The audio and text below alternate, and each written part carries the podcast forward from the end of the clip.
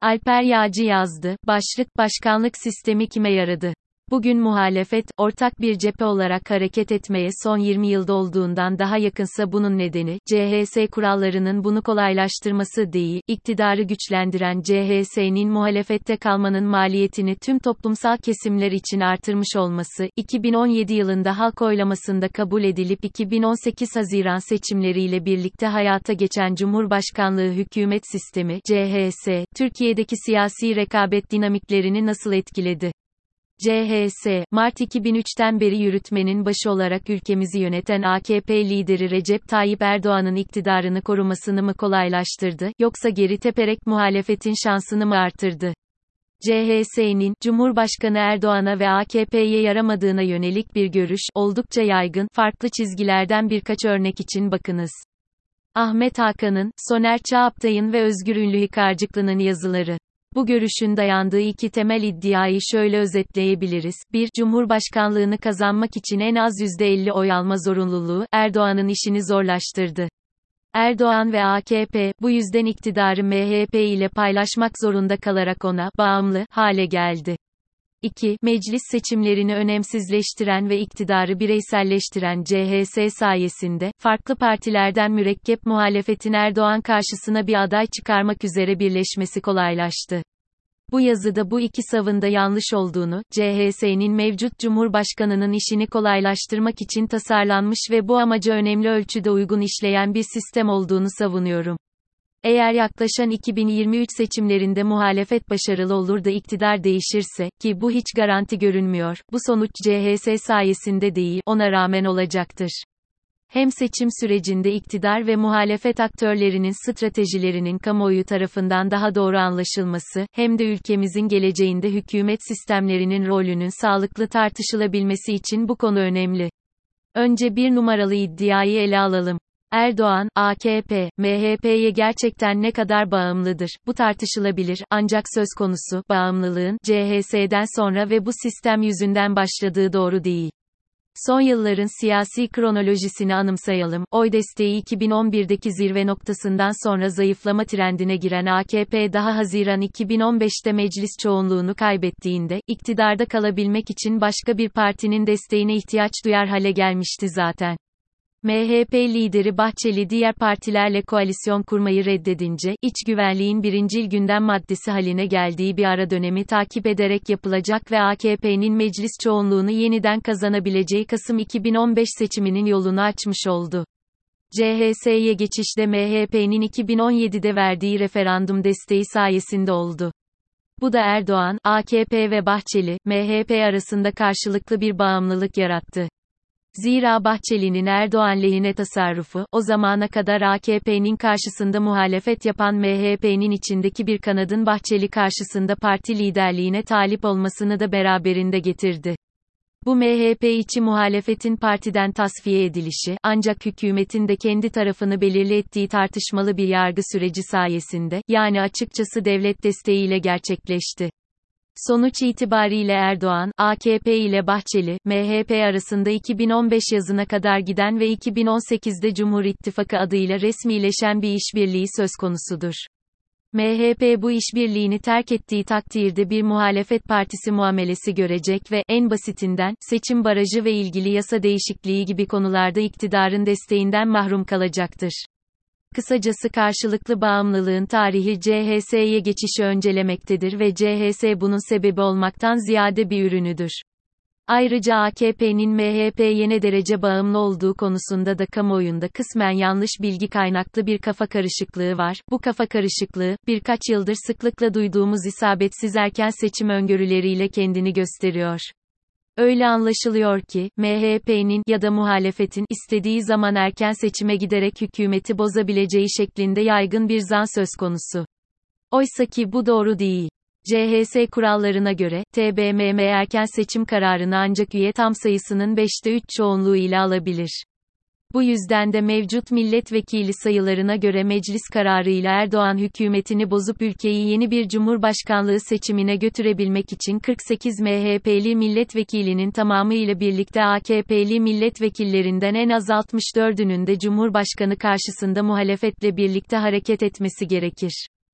Nokta. Cumhurbaşkanı ve AKP lideri Erdoğan istemediği takdirde bu siyaseten mümkün görünmüyor.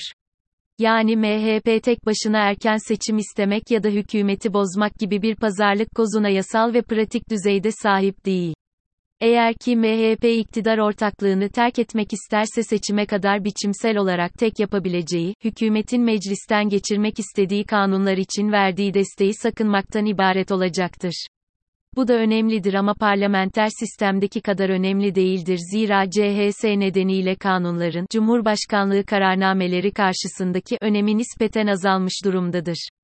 Parlamenter sistemden CHS'ye geçişin AKP-MHP işbirliği arasındaki iktidar paylaşımı üzerinde yaptığı etkiyi şu şekilde de netleştirebiliriz. 2018 seçimlerine göre meclis çoğunluğunu kaybetmiş olan AKP, aynı sonucu parlamenter sistemde almış olsaydı, hükümet kurabilmek için MHP ile koalisyon kurmak zorunda kalacaktı. Zira meclisteki milletvekillerinin yarısının kararıyla erken seçime gidilebilirdi. Bu da teamülen bir takım bakanlıkların, mesela İçişleri İçişleri veya Savunma Bakanlıklarının MHP'ye verilmesini gerektirecekti. Mevcut durumda ise MHP'nin güvenlik bürokrasisi üzerinde herhalde bir nüfuzu veya hatırı vardır. Ancak bakanlıkları doğrudan yönetmeye kıyasla bu daha zayıf bir güç kaynağıdır. Kısacası, CHS bağlamındaki iktidar ittifakı, parlamenter bir koalisyona kıyasla, çok daha gevşek ve Cumhurbaşkanlığı makamını kazanan Erdoğan, AKP lehine daha asimetrik bir işbirliği anlamına geliyor. Ayrıca CHS, erken seçime giderek bu işbirliğini bozma opsiyonunu pratikte Cumhurbaşkanına vermiş durumda. Demek ki CHS yalnızca yürütme yetkilerini tek makamda toplamakla ve o makamın üzerindeki meclis denetimini zayıflatmakla kalmadı. Cumhurbaşkanlığı makamını kazanan kişinin, değişen toplumsal koşullara rağmen erken seçim riskinden korunaklı biçimde en az 5 yıl iktidarda kalmasını da neredeyse garantilemiş oldu. 2018'de uzun yılların yıpratıcı deneyimi ardından kendi partisiyle meclis çoğunluğuna sahip olamadan kurulmuş olan Erdoğan hükümeti, ilk aylardan başlayan şiddetli bir ekonomik kriz, akabindeki yerel seçim yenilgisi ve o zamandan beri her ay dile getirilen erken seçim beklentilerine rağmen, 2023 itibariyle 1946 sonrasının en uzun ömürlü hükümeti olacak, daha önceki en uzun hükümetler 2003 ila 2007 Erdoğan ve 1983 ila 87 Özal hükümeti hükümetleriydi. Bu sonuç, 2023 seçimlerinde ne olursa olsun şimdiden Türkiye tarihinde CHS vasıtasıyla gerçekleştirilmiş önemli bir kurumsal tasarım ürünü olarak bir kenara yazılmalı. Bu da bize ele aldığımız konunun iki numaralı ayağına yani muhalefet ve iktidarın seçim kazanma şanslarına getiriyor. %50 oy alma gerekliliğinin Erdoğan'ın işini zorlaştırdığı şeklinde yorumlar var. Nedense aynı gerekliliğin Erdoğan'ın olası rakipleri için de geçerli olduğuna pek dikkat edilmiyor. Bu oy çokluğuna erişebilmek için, farklı ideolojik önceliklere sahip muhalefet bileşenleri, en geç Cumhurbaşkanlığı seçiminin ikinci turu itibariyle bir ortak aday arkasında birleşmek zorunda. Bu da kolay değil, çünkü yukarıda anlatmaya çalıştığım gibi, Cumhurbaşkanlığı, çok güçlü ve korunaklı bir iktidar makamı haline gelmiş durumda. Bu makamı kazanan liderin, kendisini desteklemiş partilere olan bağımlılığı, kazandığı andan itibaren azalacaktır. Bu da muhalefet partileri için bir açmaz yaratıyor.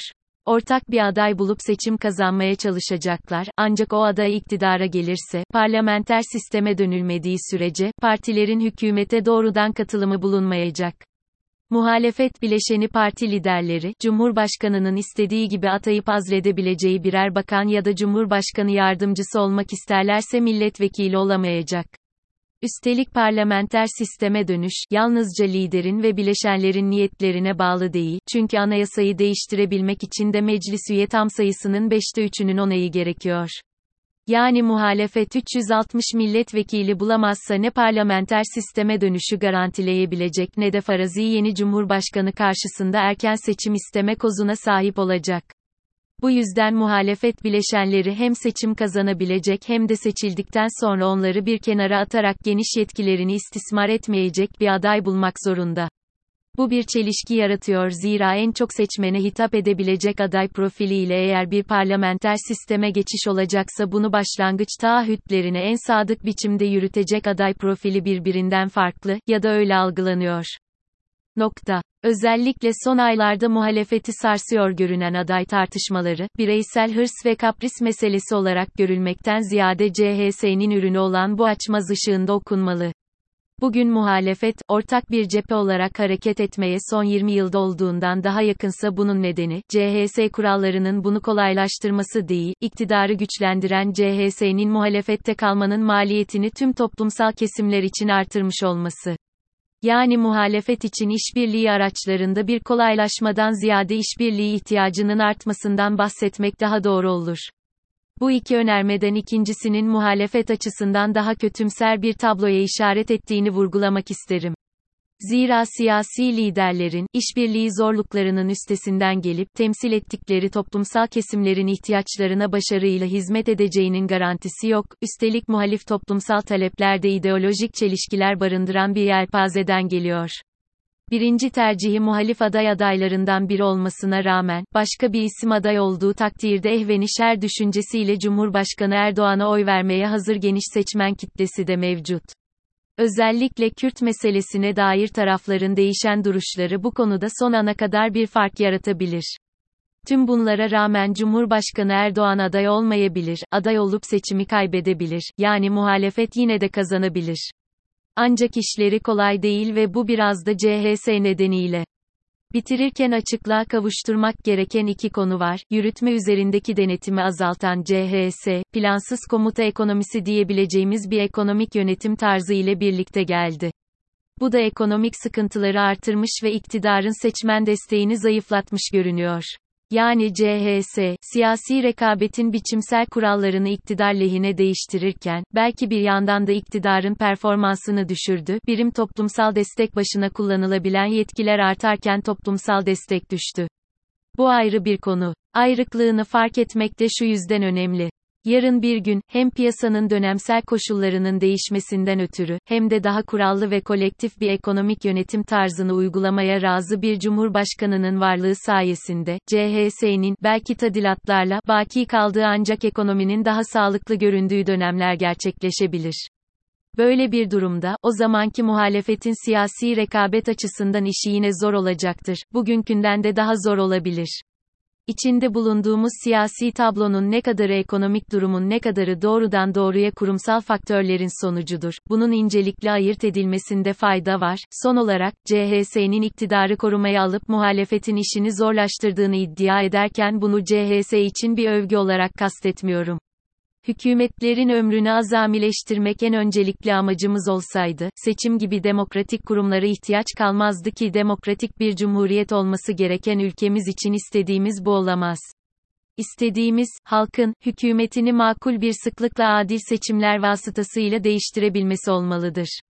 Not, bu yazı yayın sürecinde bulunan iki akademik makalede daha detaylı ele alınan incelemelere dayanmaktadır.